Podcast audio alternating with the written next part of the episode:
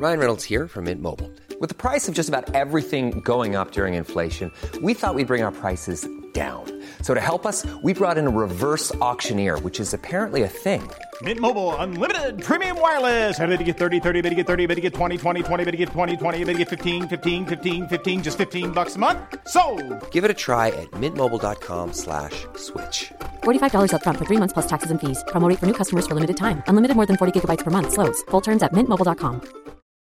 Millions of people have lost weight with personalized plans from Noom, like Evan, who can't stand salads and still lost 50 pounds.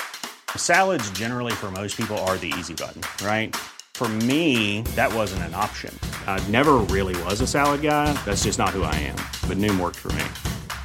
Get your personalized plan today at Noom.com. Real Noom user compensated to provide their story. In four weeks, the typical Noom user can expect to lose one to two pounds per week. Individual results may vary.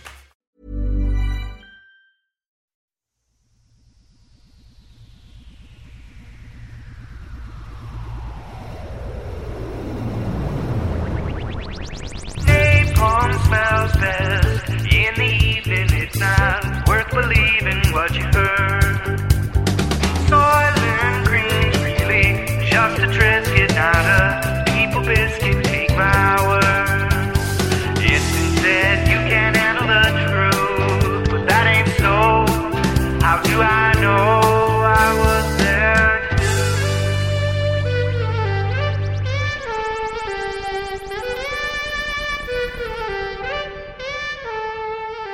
Hello, once again. Welcome to I Was There Too. My name's Matt Gorley. This is the podcast where I talk to people who were there in the great scenes of cinema history, usually as an actor. But this episode and last episode, I'm talking to the wonderful Martin Casella, who was Steven Spielberg's very own assistant on Raiders of the Lost Ark. He was an actor on Poltergeist, but uh, the unique thing about this episode is that we get the perspective of someone working behind the scenes. This is one of my all time favorite movies, so I still have every intention to cover this film with an actor that can tell us some of the acting stories. But in talking with Martin about Poltergeist, it was obvious that his time spent on Raiders was pretty significant. So we thought, hey, let's throw together a whole episode on that alone. It's a little bit more informal, but a lot of bit more fun. And it's the second part of what I'm calling a three part Spielberg Ganza Palooza, ending next episode with, uh, with the focus on just a little guy from another star. You should listen to the last episode if you uh, haven't yet to kind of segue into this, and then listen to this episode like you already are, and then listen to the next episode, and you'll see how the three kind of tie together, not only in our conversation, but how these three films were really being developed at the same time and kind of fed off each other in certain ways with certain visits of screenwriters to sets and that sort of thing, and how all of it is one big story. But enjoy today's interview where Martin provides some wonderful insight I didn't know the origin of Marion's famous dress in the Cairo desert, Spielberg as a television fanatic. And stay tuned after that, where my boon companion, Jeremy Carter from the Superego podcast and many other things that we've done together, joins me in a new segment called I Was Wear Too, talking about the iconic and ever slightly changing Indiana Jones leather jacket and his own personal quest to find the perfect fit. Okay, let's talk about Raiders. God, I love this movie. I can watch this movie not only on constant loop, but sometimes I'll start a loop halfway through the viewing of one. I'll start the film and then put up a second TV and just start it over again right about the time Indy gets to Cairo. I start it over again, so I got two running. And that's absolutely a true story, if, even if it isn't. Enjoy! The film Raiders of the Lost Ark. The year 1981. The role Steven Spielberg's assistant. That assistant, Martin Casella. Well, this episode, we're doing something very special. If you haven't listened to the last episode, my guest was Martin Casella, who told me everything you ever wanted to know about Poltergeist. And then I knew that he was the assistant for Steven Spielberg and was present for much of Raiders of the Lost Ark. So the only question I had written down for that was this. Since you were Spielberg's assistant on the film, I don't have any specific questions other than give me all you got, tell me everything. And so I know that film like the back of my hand. I haven't done any preparation because we're recording this immediately after the Poltergeist episode, but you've been such a wonderful storyteller on Poltergeist. I have no doubt that you'll be able to tell us a bunch of fun stuff and then I'll just go off of what you say. So Take it away, Martin. I'm excited about this. After I worked on 1941, Steven produced a film called Used Cars with Bob Zemeckis and Bob Gale. Can I tell you a quick story about that? Sure. I was once a child and we went on a family ski vacation and I uh, didn't wear sunblock or sunglasses and I got burned in the face really bad. It was like sunburn and then got hit with a snowball and it, I got snowblind for two days. And back at the lodge, we all watched that movie, but I only heard it because I couldn't open my eyes. And for years, I had only heard the film Used Cars. And one day it was on, and I went, well, How do I know this? How do I know this film? And then I was finally able to put visuals to what I had imagined. It was totally different in my head. It's, I love a- that movie. It's a wonderful movie. Yeah. And um, so Kathy Kennedy and was still with Steven, and they were getting ready to do this movie. And so I had a really fun time for a few weeks on used cars. And um, a few months actually, and then I got a phone call from Kathy saying, "Oh hi, are you having a good time?" And I'm like, "Yeah, it's it's a blast. Uh, it was just fantastic." And she goes, "Well, I already spoke to them, and we know you're finished shooting on Friday." I said, "Yeah," and we were in Tempe, Arizona. She said, "We start work on Raiders Monday morning at nine o'clock." And she just says Raiders like it's anything. Like it's anything. You, you have no idea what this is. I have no idea what she's talking about. And I'm like, well, I knew that Steven was going to make a movie with George Lucas, and I knew it was going to be big, and it was going to be shot in England. And uh, so Kathy said, um, well, we had said, you know, you're going to be Steven's assistant. And, and are you okay? And I, I, remember saying to Kathy, I said, okay, I worked for a year nonstop on 1941. Then I just worked three months on used cars in the desert in winter in uh, Arizona, and now I'm starting Monday morning. I, I, I, I and, and she said, "Well, you know, we have two other PAs at Lucasfilm." Oh, she's threatening you. Yeah, well, she wasn't really threatening me. I think she was just filling me in on the information. let's let's say, let's leave it at that. So um, she said, "Marty, you know, we really want you to do this." I said, "Kathy, I really, really want to do it," and I, I said, "I'll be there. I'll be there." And I, I basically got back and I went to work on Monday morning at the it was called the Egg Company. It was in what's now the North, uh, not the North Hollywood, it's the Universal City Red Stop on the Red Line, the stop, and that was a huge old beautiful movie. Uh, uh, it was a movie offices. It was from I think the 1920s, and um, I walked in, and they were all in the midst of getting ready to. It was I want to say it was January, maybe or mid February, and they were all getting ready to release. I think did it come out in what two 2000? The Empire Strikes Back, something. Oh, 1980? Yeah, 1980. And Yeah. so that's right, because uh, Indiana Jones is 81. right? Yes, Yeah. exactly. So um, I walked in, and it was literally like just being thrown into a. a, a, a I don't even. I can't, I can't even come up with a simile or a metaphor. Um, and I walked in, and you know, there was George Lucas and everybody in the production team from Raiders, the people that I sort of worked in. But I was with Steven, and Kathy had an office here, and I had an office there, and it all just started. And we were i was there for the beginning casting when i think everybody knows this story or anybody who knows hollywood that uh, indiana jones was originally going to be tom selleck Right.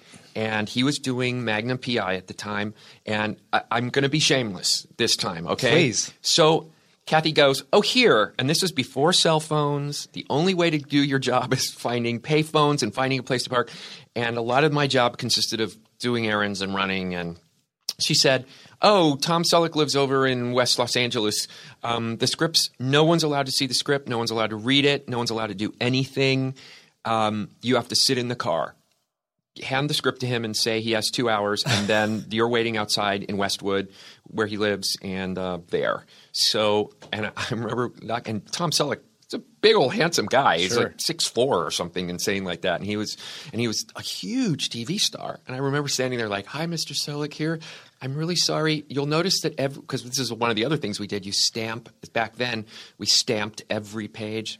Of each script with a with a distinct number, so that if it showed up somewhere, we would know who had done it. They do that like with watermarks Yeah. now, I think. So, um, and Tom Selleck went, "Yeah, no problem, no problem." And I came back, and and then he had read it, and and I had to do that once with John Williams, who also lived over in. Mm. Did Tom Selleck give you any indication whether he liked it or not when yeah, you handed he, it back? yeah, he he did. He was really, really wanted to do I'm it. sure, yeah. And um, and my recollection is, I, of course, I didn't know everything because I wasn't in all the meetings, but he, CBS just wouldn't let him out of the contract Yeah. to, to go shoot because it was a long shoot. It was like four and a half months, and um, lots and lots of retakes and re-edits and all sorts of things like that. So um, we, I think George or somebody went, "Why don't we just use Harrison?" Okay, and I got to know Harrison Ford pretty well. He and he lived up in I don't know somewhere up in Bel Air or somewhere, and and um, and I remember taking scripts to him and running back and forth. And uh, and the big thing that was so interesting though was the search for Marion, because literally every actress who was like within a ten to fifteen year age range came in to the Egg company and auditioned. And the audition basically consisted of somebody, often Steven, maybe Kathy, maybe Frank, somebody would make lunch and then the actress would sit there and she, I don't remember anybody even auditioning. It was just who's this going to work. I mean, you name it. The, who's the woman that plays the replicant in Blade Runner? Sean, Oh, Sean Young, yeah. She was there for days and She is notorious for leaving her mark on her audition stories. There are a million Sean Young Um, yes. audition stories. yeah, that's all I'm going to say. Are you sure? I can't coax any more out of you? No, Oh, uh, too no. bad. I'll It's- tell you once the microphones are turned off. Um, yeah, you no, won't I- have been the first. I know, but this one I can't. Okay. Because I, I'm, in case you can't tell from the previous one, um, Steven and Kathy and Frank were major people in my life. Sure. Um, they were unbelievably good to me and kind to me, and still are. And that's all kind of legally I'm allowed to say. Understood, So yeah. um, they are wonderful, wonderful human beings. And plus, my sister, my younger sister, has worked for Steven for the last 20 years. So, um, yeah. So, and Sean Young was there. And then finally, they kept going back and forth and this and that. And finally, Karen Allen came in. I adore Karen Allen. I mean, How can you not? how can you not? And I think I, I'm trying to remember the movie that I knew her from. Anyway, she was great. And she and I got to be friends, and they finally cast her. And I mean, I, I can just give you sort of random things. Uh, one of the things I remember doing, Deborah Nadoolman, who's the costumer, who was married to John Landis, um, I had met her before because I think she did 1941. And um, so she did the costumes for Raiders. And I remember picking up Karen one day and taking her over to Paramount. And um, she did all her costume fittings. And when she got to the car, she was a little upset. And I said, I said, "What's wrong, Karen?" And she said, "She said, oh, I have to spend a lot of the movie like with my clothes, you know, like in tatters, and or and I think she said, I can't be 100 percent sure, but it was something like, I really don't want to spend the rest of the movie in like like my bra and panties and run around screaming. I just don't want to do that. This woman's an equal to Indiana Jones. Yeah. And I, I said, well, why don't you say something? She's like, well, I'm so happy to have the role and I love it. And Steven's great and George and everybody's so terrific. And I said, well, you're, that's your role though. I mean, so that's how they came up with the idea. Apparently she went back and spoke to Deborah Nadoolman and other people. And that's how they came, came up with that idea of, it's kind of odd. You, you're a Raiders fan. Um, why that guy gives her that beautiful Right. wedding dress? Interesting, yeah. Yeah, Belloq, yeah. Well, Belloq Yeah. gives her the, that beautiful wedding dress, kind Right. of out of the blue, and then she spends most of the rest of the movie having bits and pieces of it torn off. So but- originally she was going to just be in, in some- captive clothes like, that then get like torn cap- away. Like I, I can't even remember. All I know is she was upset when she got in the car, and she whatever they were going to put her in, she didn't like it. So she that's you know that's what she did. She said something, and um, it was. I'm, I'm saying in this not in a pejorative way. The shoot was a real boys' club, except for except for Kathy Kennedy, who just is amazing. She's the only person who I know that would ever tell Steven no. she would look at him and just go no, and and he'd go, yeah, you're right. I mean, that's why he's trusted her for 35 years. She's she's brilliant, brilliant producer, instinctive. She's funny and she's really wise, and um, and but Karen was like the only woman really because most of the cast is guys. Yeah. the writer was a guy. Steven, George, the the three other producers from Lucasfilm were all guys, and so Karen and I got to be friends and we hung out in England, and um, and they finally said to me, "You're going to come to England with us for three months." And I'm an Anglophile, and I'd been to England three times before that, and I was in heaven, and um, it was just a great time. And those sets, people always look at me and go, "What, what did you do in England?" And I said. Most of all of the interiors were gigantic sets. was this Pinewood or Elstree? It was Elstree, EMI Elstree. And we were about 45 minutes away, and we had drivers, Kathy and I, um, shared an apartment, and it was before she it was uh, two or three years before she married Frank. And um, we shared this great apartment in, in Kensington, and the car would pick us up, and then we'd stop by and pick Steven up. And I did things like back then there was obviously no computers, no streaming, nothing. So we would have the TV guide pouched to London. Eh, and overnight, and then I would give Steven the TV guide, and Steven would go through and circle all the shows he wanted to watch that he wanted recorded. So we had two of the Lucasfilm PAs in Los Angeles recording all of these shows that Steven wanted to watch, and then they would be pouched once a week because that's how Steven relaxed. Oh my God. In the evening, after shooting all day, cutting, prepping for the next day, he'd watch Charlie's Angels. or something like that, because he was a TV fanatic too, Yeah. and and and he was very sweet. And we had a whole little thing worked out where he'd he'd hand me the, it was like a spy movie. He'd Yeah. hand me this TV guide, and I'd tell I'd sit at the telex machine. Anybody out there remember those? It's like it's like if you had email in in uh, like in the Flintstones. The, this is the Flintstones version of email. You would type all these letters out on this giant computer and then hit a button, and most of the time it would just stop and never send it. so we did that. We had a whole giant box that was specially made, a shipping box that had all Americans. Uh, video equipment, a television to watch things, the video recorder, the player, um, and we got all the, all the plugs, and that was all. That's what I did. I was in charge when we left of the gigantic crate that had all of the um, American food in it. That was all uh, stuff that Steven could eat in Africa because, as he said to me once, I'm the only one who can't really get sick. I cannot and this get sick. this uh, plays out later because he is the only one that he doesn't get is sick. the only one who did not get sick on the He- famous day where Indy faces off against the Cairo swordsman, Yes. and they originally had a giant battle plan. Right? Yes, they had a giant battle plan, and Harrison felt so bad. He just said, "Can I just shoot him, please?" And I got sick. I went swimming in the swimming pool when at the first location in, in Africa that we were in. Uh, beautiful. It was beautiful. We were in Tunisia for a month, and um, I went swimming, and that w- they had warned us: don't drink water. Don't drink any water unless you know that the top was sealed. Um, don't eat any salad. That was the one. That, that was the one that got most people. They forgot. They went, "Oh, it's been washed," and you're like, "Yeah, with water." So um, I kept my mouth open in the swimming pool when I was swimming. I choked once and my mouth open, and two days later I was so sick. Um, they I missed a week of work.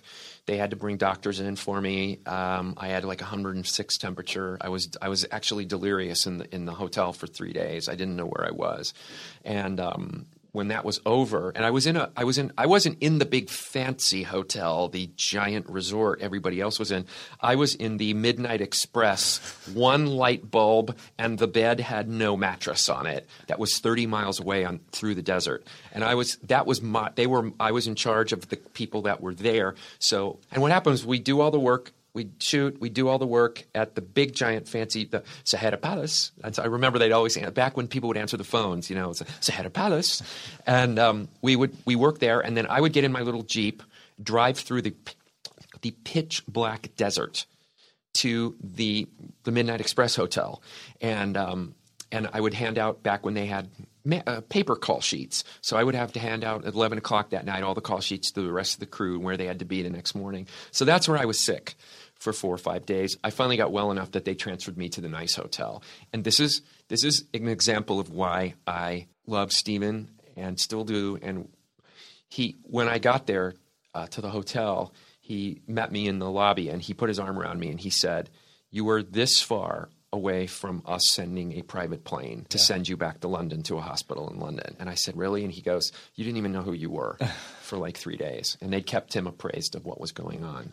So um, it was incredible. That's all I have to say. It's the set with the the wing, whatever the wing is The- called, the, the flying the wing? flying wing, and where the Nazis are digging. That set was gigantic. It was almost. I think it was a mile wide. It was like a quarter, a half mile this way and a half mile that way. And I mean, they had hundreds of assistants and everybody had walkie talkies. And I was, it took me a long time to get better. So basically, at that point, I got transferred back to the main headquarters, which everybody else was in 110 degree heat um, with doing gigantic special effects and really hot. And all Steven ever ate was canned soup that was from his big giant case of soup. Uh, and he never got sick. That's amazing. Everyone else did. Speaking of that set with the big flying wing, The pilot is played by, By Frank, Frank Marshall. who you mentioned earlier, and then I just realized we mentioned him last episode, and I called him Doctor Fantasy, and I never even had you tell the story very briefly. That's his magician name, right? That's his He was a magician name. practicing magician. He was a practicing magician, and on our on our cast wrap party in Tunisia, I don't think we, I don't even remember having a wrap party in London, but the wrap party in Tunisia, um, they had a giant party with bands and this and that, and then Frank came out and did magic tricks. Dr. Fantasy. Dr. Fantasy, and we'd had to run around and make sure we had all the things. Um, one of the stories that I actually told two months ago when we all found out that Melissa Mathison, who wrote uh, E.T., had passed away, and Steven told this recently to the newspapers. It was a little homage that he had written to her. And um, we remember it's basically the same, but it, his memory of it was a little different than mine. Um, she came there to visit Harrison. Uh, she had written The Black Stallion, which was, one, was one of Steven's favorite films. And Melissa was going out with Harrison Ford. And I, my recollection of it was she got to the fancy hotel. It was a, like our day off. She and they, we were all in the lobby greeting her, and I had said, "Oh, I saw the movie. It was fantastic. It's so nice to meet you." And Harrison's like, "This is Melissa," and I picked up the luggage, and we all went upstairs, and we walked down a long hallway, and Steven said, the Black Stallion is my, one of my favorite films. It's absolutely gorgeous. I've got this idea for a children's film. Um, I want to talk to you. It's about a little boy and an alien. And they walked into the room, and Harrison took You the luggage from me. yes, and I was there Oh when she said that to him. Well, I'd been there for the previous two years when they had worked on the the pre ET version of the movie, which was called Watch the Skies, and uh, John Sayles had written it. Mm-hmm. I mean, this is a perfect example of why it was the most fun job ever. Kathy Kennedy and I, I had a teacher who ran Filmex, which was the old fil- Los Angeles Film Exposition, uh, film festival. So a friend of mine had said, "Oh, this is a really good film. You need to see it." I was in the judging committee, and it was The Return of the Secaucus Seven, which John Sayles wrote and directed. So Kathy said, "Oh, I've heard it's really good. I'll come with you." So at the talk back afterwards, in a little tiny room in Century City, somebody said, "Hey, what would you do?" If Steven Spielberg came up to you and said, uh, "Gee, I really liked your movie. I want you to write a movie for me," and he goes, "Well, first I'd pick my jaw up off the floor. You know, I'm a little independent. That movie only cost like ten thousand dollars." And blah, blah, blah. And Kathy looked at me and she started grinning. So when everybody else left him alone, she walked up and she took her card out and she said, "Hi, I'm Steven Spielberg's associate, and um, we love your film, and I want you to come in and meet with Steven." Oh, and he he was speechless. He said, "Are you kidding me?" Because of what I said, and she said, and I looked at him and said, "No, we both work for him. We're absolutely dead serious. We want you to come to to Amblin." On Raiders, we got to spend uh, two months in London, and we shot the ball rolling, the snake, the giant snake pit. Um, yeah, now there's a pane of glass separating that Cobra from Harrison Ford, right? is a pane of glass. How was that on the day? Well, that on the day, I'm not sure which version exists anymore because I was told that they've taken out when they shot it. Nobody saw it or something, but there is uh, for a fraction of a second when the when the cobra or the asp, whatever it is, when the cobra rears up at Harrison and he goes, ah, there's a slight kick, and you can see that there's glass there. Yeah. And apparently, somebody told me that with CGI, they've been. I able hope to- not, because I love those little seams. Because as a kid, I was able to fully suspend my disbelief and buy into that movie 100%. I knew it wasn't real.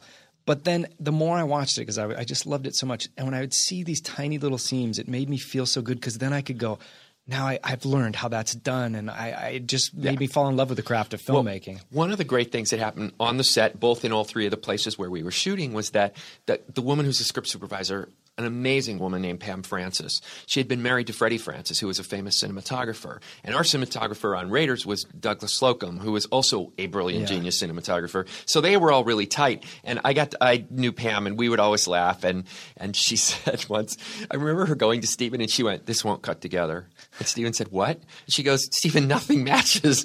nothing in the movie matches." And he's like, "If they're worried about that, we've lost them." Yeah. He said it's fine. And I remember when I saw the movie uh, the first time at that screening, when Harrison and, and Karen are trapped in that well, and I think it's Belloq, he's looking down through a hole, and it's clearly a soundstage, Yeah. and and um, and you look sometimes, and sometimes there's a palm tree there, and then like they'll cut away to Harrison, and then when they cut back, there's no palm tree. There's like a cloud. Not Or- to mention the fact that they have removed one square section of this, I don't know, stone ceiling that physically could not be supported by other freestanding stone sections. Well, my my favorite thing like that in the movie, which we all laughed when we read the script, which is there's that shot of Harrison with his whip, and he throws the whip around the uh, periscope Yeah. of the submarine, and then on the map you see the submarine going like through the like the Mediterranean or Yeah. the Atlantic Ocean, and I'm like. What? And all of us said, but he's going to drown. if he does Apparently, that." there were deleted scenes for that that, I that sh- yeah. covered that or yeah, there was something. something Yeah, in yeah. there. But I mean, we. Uh, we, I mean, there were so many great things when, when they shot the opening in the school with the girls and the apple. Yeah. I can't remember. Yeah, is there still the joke in the film with the boy, the boy who's equally as enamored with him? No. the- yeah, there was a great little gag that was in the original version, which was when the camera passed along, or, or maybe the boy leaves an apple. He does at That- the. That's what it walks. The boy yeah. leaves it, and the boy leaves an apple Yeah. too. And the girl says, "It says I love you." It says "love you." Now, was that you. something in the script, or was that just on I the think day? somebody just did that. I think they just did it. Well, that day we were shooting all those scenes. Kathy and I were in Steven's trailer because that's when um, Poltergeist was starting to rev up. Ah. And Steven had said to us, You guys, there's not enough room in here. You guys go and sit in the trailer and think about really cool things that we could put in Poltergeist. So Kathy and I sat there and we were like, Well, we knew the wife had to take a shower or a bath at the end of the movie. And Ka- I remember Kathy going, What if she turned on the taps and, it, and her eyes were closed? And she didn't see that it was blood. And I'm like, that's great. And we were thinking of all those because we knew by then it was Tobe Hooper and uh-huh. he had, you know, Night of the Living Dead, or Texas Texas Chainsaw Chainsaw, Massacre, Massacre. yeah. So I mean, and the I mean the things, little stories. They're the things that stick out for me. Like I don't know if anybody cares, but it's the stuff that happened to me. Like Steven turning to me one day and saying, "I need a roast beef sandwich." Like they have at Canter's, and I'm like, "This is England. I, I I'll go." And I would get in the car, and one day I drove around, and finally I got somebody, and they said, "Oh, you have to go to Golders Green, which is the part where a lot of the Jewish immigrants had moved to." And they said, "Well, there are delis there. Someone will make you a roast beef sandwich." So I went to the the place, and Steven had said, "You know, if they're little, get me two." And I said, "Okay." Well, Steven had no idea that a roast beef sandwich to English people in 1980 meant two giant pieces of bread and one slice of roast beef.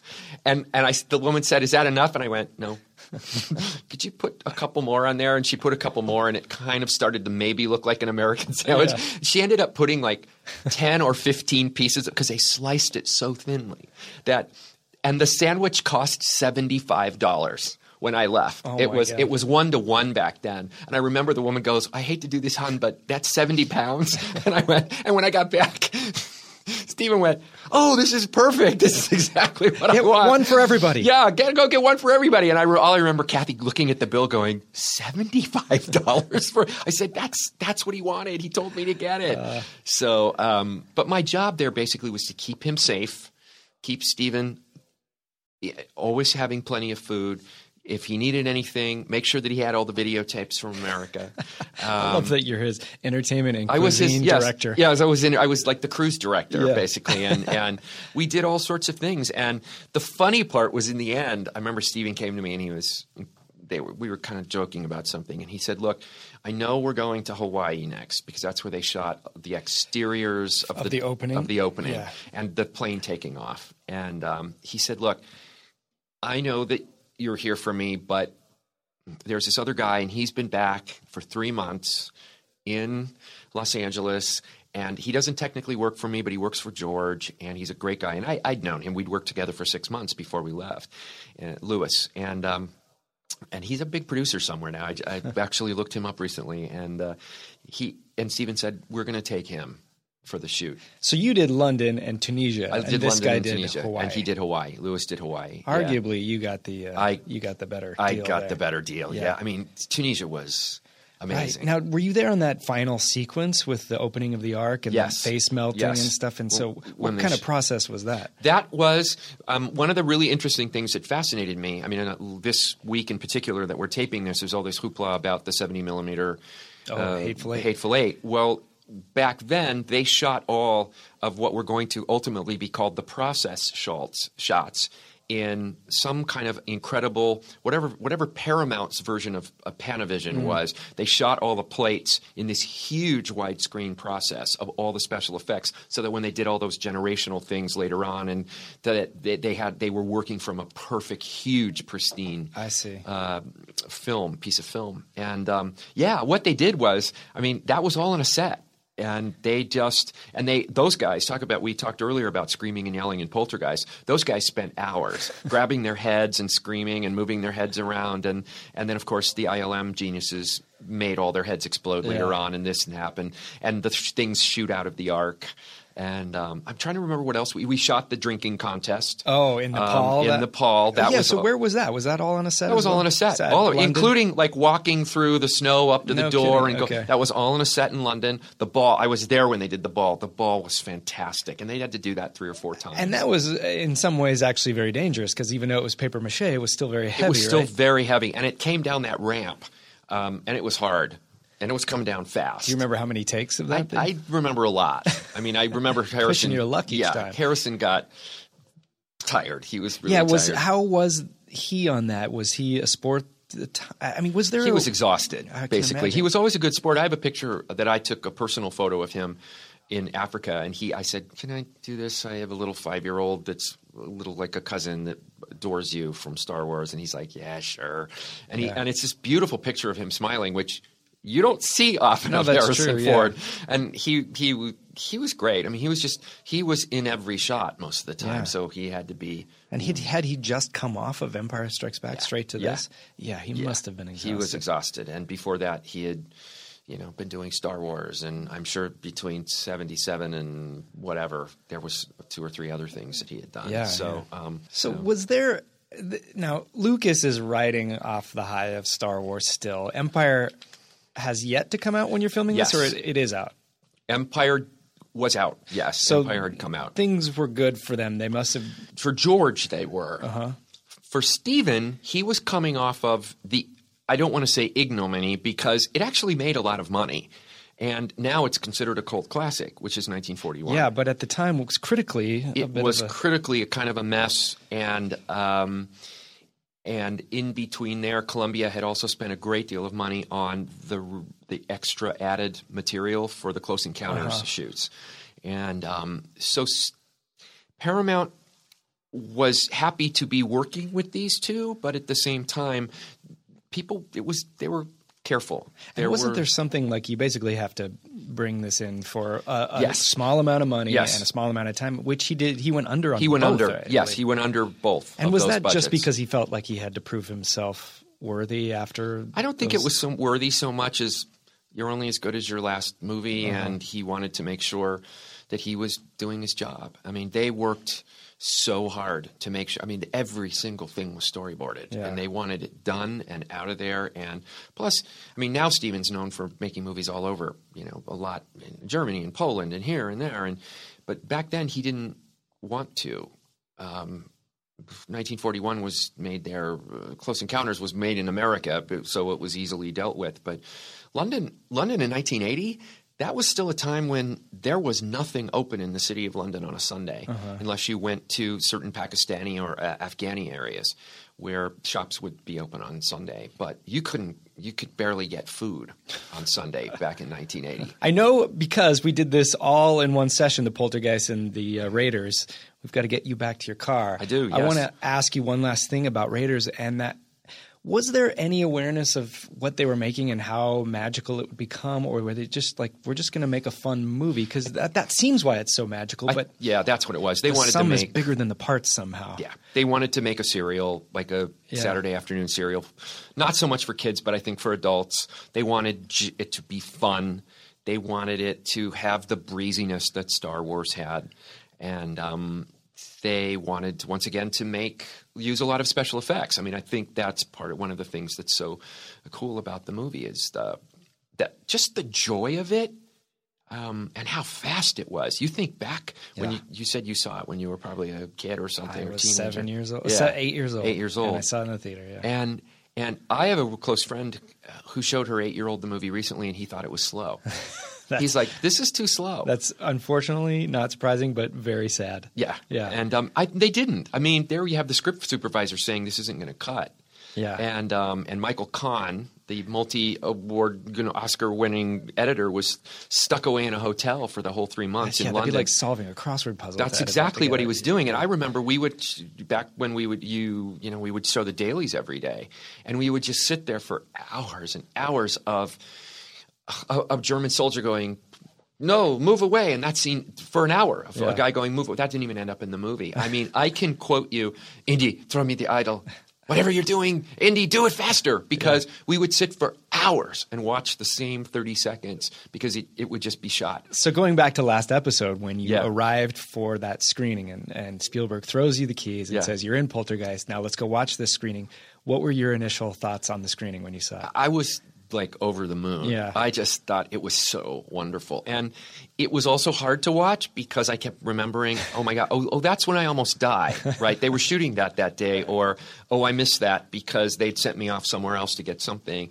And, uh, and I kept thinking of, of Pam Francis pointing out the. The uh, the tree in one Oh, scene yeah. through the whole of the well of souls, but in the next scene there's no tree there, and so those are the kind of things you look for. But I remember being utterly exhilarated by the end. That makes and there was. I remember in the screening room when there's that great, beautiful shot, the Citizen Kane shot at the end of the uh, the The gigantic warehouse, Yeah. the endless warehouse, and everybody in the theater just like gasped, and then they let out a whoop, and you just sort of knew it was going to be great. And That- all along in that crate were Steven's canned soup. that's right. That's what it was. It was canned soup and um, what there was some- Spaghettios? Spaghettios. Yep. That's exactly what it was. Spaghettios and, and, and a little burner that we had a little hot hot plate that he would cook on by himself. Sounds pretty good. Yeah. Um, so before we go, tell us what you're doing very briefly right now. You've written numerous plays. Right, and, right. Uh, let us know where people can find you. Uh, I have a play that was done in New York five years ago. It was off Broadway. It's called The Irish Curse. Red Nosed Little Hose. That's it. Exactly. Thank you. For all the people who go, that does, what, what are you talking about? I've never heard of that. Uh, oh, wait, wait, I, I did an interview for the show, for that show a couple years ago, and the guy who came in to take my picture, he said, What's the name of the play? The photographer went, What's the name of the play? And I said, The Irish Curse. And he basically said that. Yeah. And uh, right now I'm working on a uh, British, as I said, um, an Anglophile. It's a, it's a film version of a uh, British book on tape called The Land of Sometimes.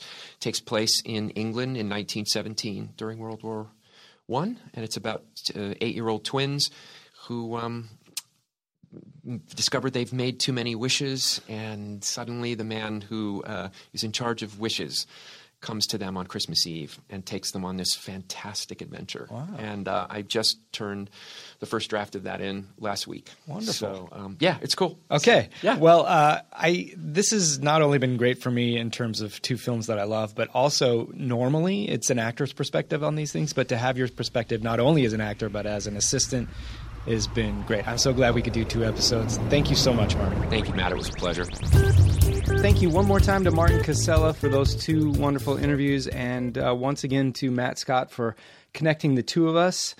Martin was a fantastic guest. He's the best type of guest to have. He comes in and just tells you stories, and like there was very little work I had to do. I do a lot of preparation, but I'd rather just roll off of whatever the guest is saying, and he certainly made it very easy for that to happen. So thank you, Martin. Next week for the final chapter of the Spielberg uh, Pooza. Uh, I'll have a different guest, an actor from uh, another Spielberg film. So please come back for that.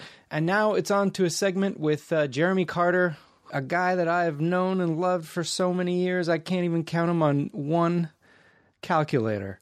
He's going to tell us about his pursuit of the perfect Indiana Jones jacket from company to company and finally ending up with a very colorful character both in wardrobe and language, as you will hear. And I think that's all that needs to be said. Thank you, Jeremy, for joining me for this in a new segment called I Was Wear Too. Jeremy Carter. Welcome to I Was There Too. It's been a long time coming. It sure has. Thanks for having me. Now, I think it's fair to say that Raiders of the Lost Ark is one of my favorite movies of all time, if not up there in the top one or two. But I think you are probably even a bigger fan than I am. As you have James Bond, I have Indiana Jones. That's right. I would say that's uh, Now, just for the listener to give us some reference here, how far do we go back friendship wise? Lordy B, I'd say we met in 95. And then That's we- 21 years ago. Yeah. Our friendship can drink. And And boy, does it. and boy does it. And it's now dropping out of school. So let's talk about the jacket that Indiana Jones wears and your own personal pursuit as if it was the Ark of the Covenant itself. In some ways, the jacket, the perfect Indiana Jones jacket, is your MacGuffin, right? Yes, uh, for many many years. It, it that I was trying to get the the jacket. The jacket. I'd wanted it since I saw the movie when I was what eight nine. You're not saying you want the one Harrison Ford wore. You you want your own jacket, but that is accurate as possible. Correct. How many have you owned in your lifetime? Six. wow, I don't think even I knew that. Uh, yeah, six. I think I had six. Good. Let's start with jacket number one. Tell us just a bit about it, and then why you said you're not the jacket for me. Why we had to break up? Your six wives. Uh, my six wives. Uh, uh, it was um, the Wested Leather Company uh, said we made the jackets for um, Raiders of the Lost Ark and Last Crusade, and a couple of ours may have been used in Temple of Doom. Then other people did research, people that worked in accounting in the film industry and stuff, and said, I don't think you guys did it. Ooh. But they had been selling for years. Trading on the- the name of Raiders of the Lost Ark? Right.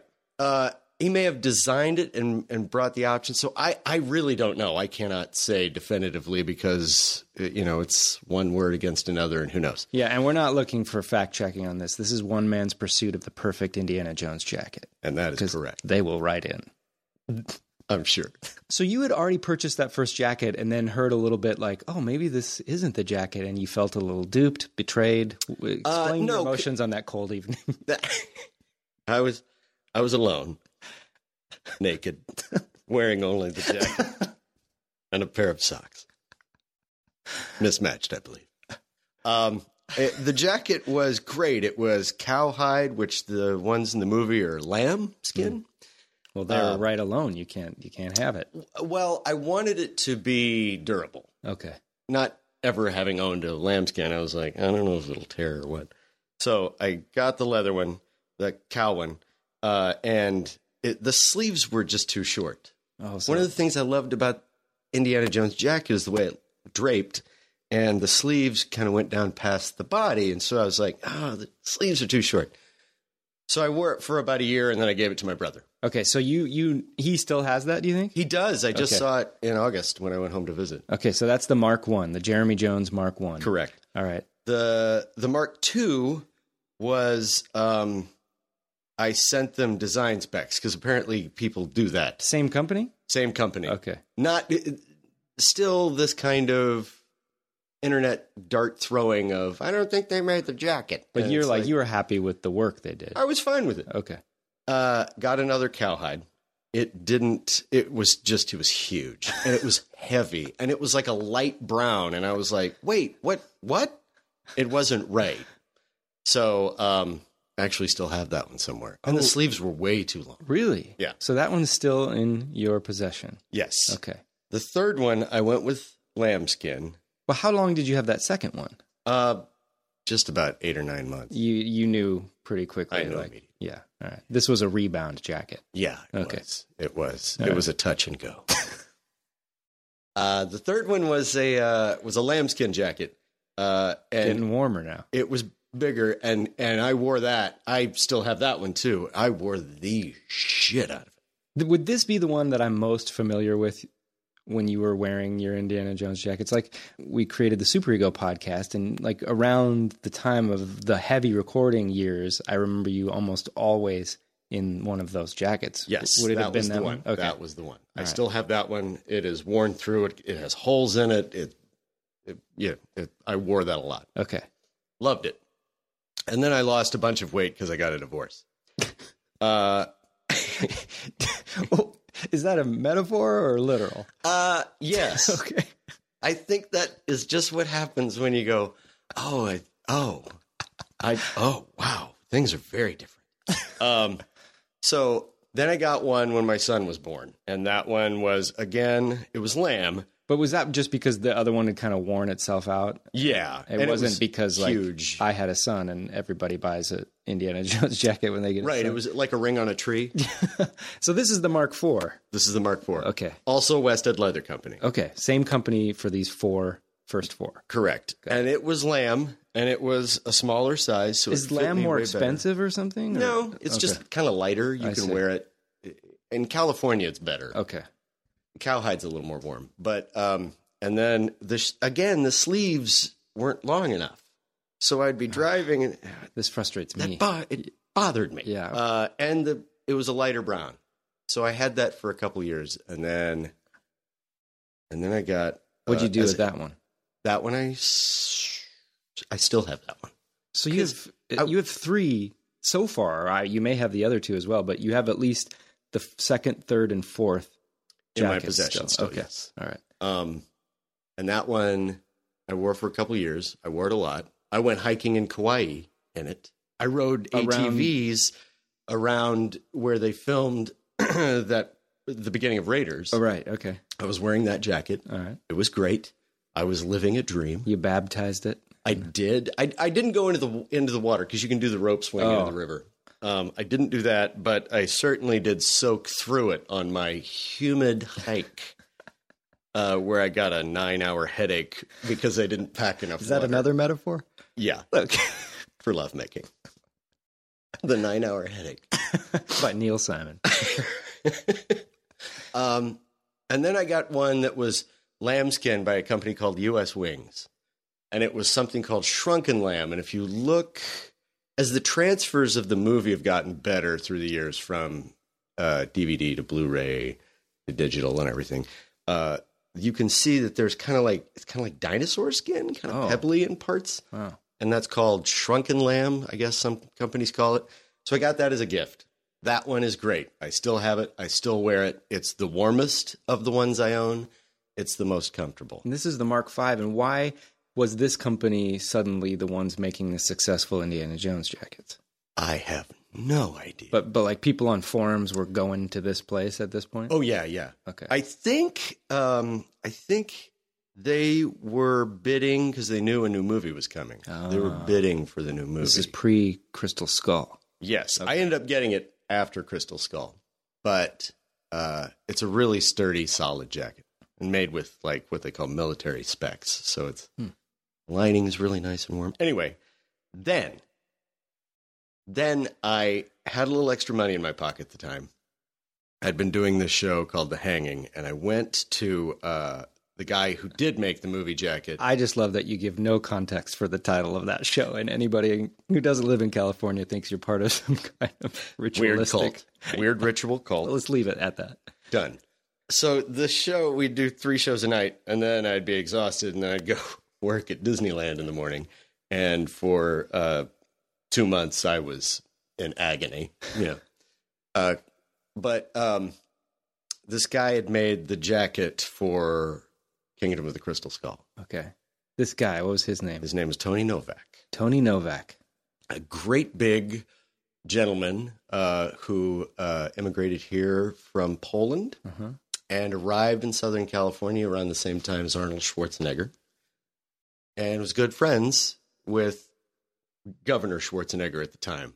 And apparently, uh, they went to church every Sunday together. Sure. Schwarzenegger in church makes perfect sense. Uh, that's what he said. Seems Now- like a devout holy man. this is what this this was the greatest adventure. It was insane. Um, I, I I wanted the guy to make a jacket and, for me, and and so he said, uh, "Well, I close here and damn, okay. Well, I work till like midnight." He goes, "You know what? Just come over to the shop after uh, after your show, At midnight. one o'clock in the morning, Okay. twelve thirty, one o'clock in the morning." All night leather goods. I show up and and this place is great. I show up and I'm greeted by this gigantic former bodybuilder in his 60s.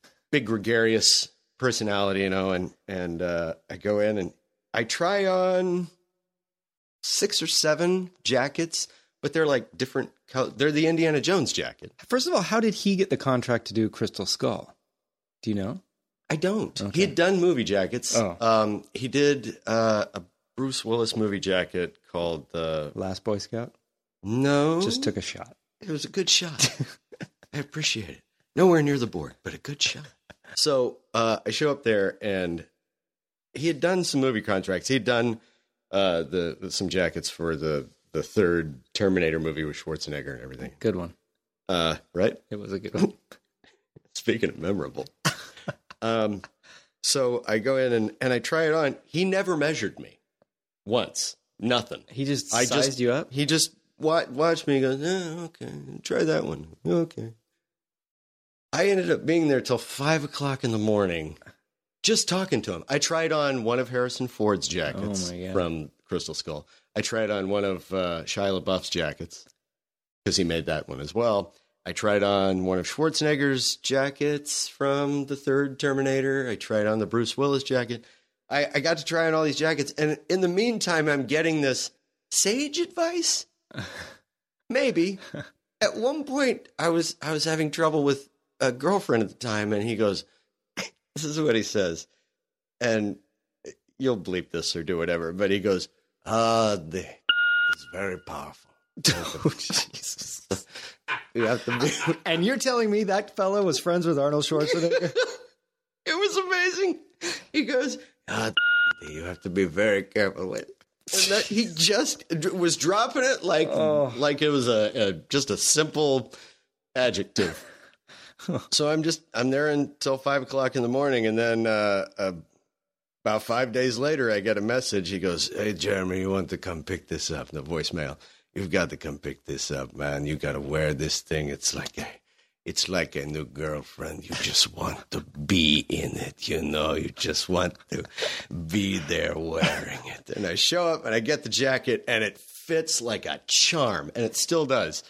And it's made out of cowhide, but it's the Indian. It's perfect. Is this the one me. you wear to this day? I still wear that one too. Okay. So I alternate between the two. I see. I mean, you could almost literally have one for every day of the week. I But- could. So you got the Tony Nowak special, and that to you is probably your favorite. It's my uh, yes. Uh, also because there's so much Yeah. English on it. I guess I don't know what else to. I remember meeting this guy because one time I came with you to like an Indiana Jones thing on the Queen Mary, and he- Correct, yeah. he was there, and I can vouch for what Jeremy's saying. There's something about his personality that exudes leather jacket maker. yeah, yeah, if that makes any sense. yeah. Uh, He he pops up in the Pumping Iron documentary from the '70s. He's Big Tony. You see him for a second. but he's since passed away, right? He did. He passed away about uh, uh, I think six or seven months after he made after I met him. But way, way to go. I I have that effect on people. Uh, I, am a life sucking energy. Uh, succubus is that the word? Yeah, the Um, female version. Yeah. you're an incubus. No, I, I I'm Oh. a succubus. Hello. Um, he uh, yeah. When we were at the Queen Mary, I remember he. I was wearing the jacket and I'm meeting people and we're talking and he grabs my shoulder and he just ta- starts taking me to each table to meet people and I thought, boy, this guy's really connected. He really wants me to meet people. He's this is all right. Hey, I. Oh, he's showing off his work That's to sell. But just for a split second, I had that thought of, hey, he really likes me. you were in. Oh, What next stop? Schwarzenegger, Capitol Hill. Wasn't he wearing like a motley patchwork, like motley colored patchwork leather jacket? Like I picture Vanilla Ice wearing in in Cool as Ice. Like, yeah. it was multicolored. Like 91? Yeah, Yes, because he made the Mr. Olympia uh, championship leather jackets, which were that, you know, if you look at the opening of Planet Hollywood, or they're all wearing in my those. closet. You have a pair of underwear like that, right? You know it. Uh, it says Lakers right across the groin. Um, it's uh, he made the, he made all those Planet Hollywood jackets. He made all Ah. those Mr. Olympia jackets, and he just kind of he taught himself, and that's Well, rest in peace, Tony Nowak, yeah. and thank you, Jeremy. Thank you for having me. I'm glad I could be there too. Well said. Getting quieter. I Was Wear Too. Thank you, Jeremy.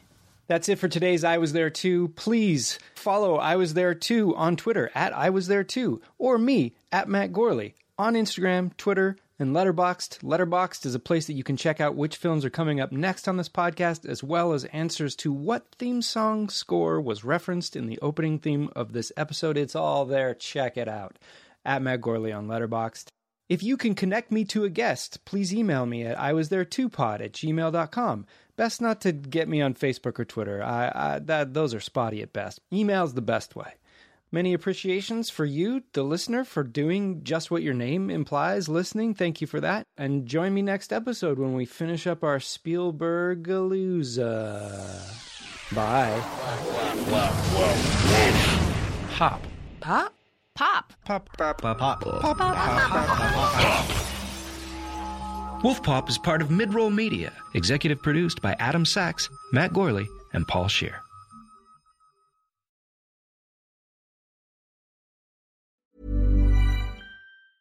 Hey, it's Paige DeSorbo from Giggly Squad. High quality fashion without the price tag. Say hello to Quince. I'm snagging high-end essentials like cozy cashmere sweaters, sleek leather jackets, fine jewelry, and so much more. With Quince being 50 to 80% less than similar brands. And they partner with factories that prioritize safe, ethical, and responsible manufacturing. I love that. Luxury quality within reach. Go to quince.com slash style to get free shipping and 365 day returns on your next order. Quince.com slash style.